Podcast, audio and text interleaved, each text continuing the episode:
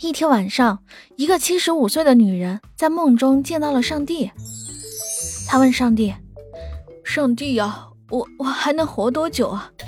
上帝说：“你呀，还剩三十五年。”听到这个消息，她在接下来的一年里做了一整套的整容手术，她的脸和腹部都在缩小，像是一个新人。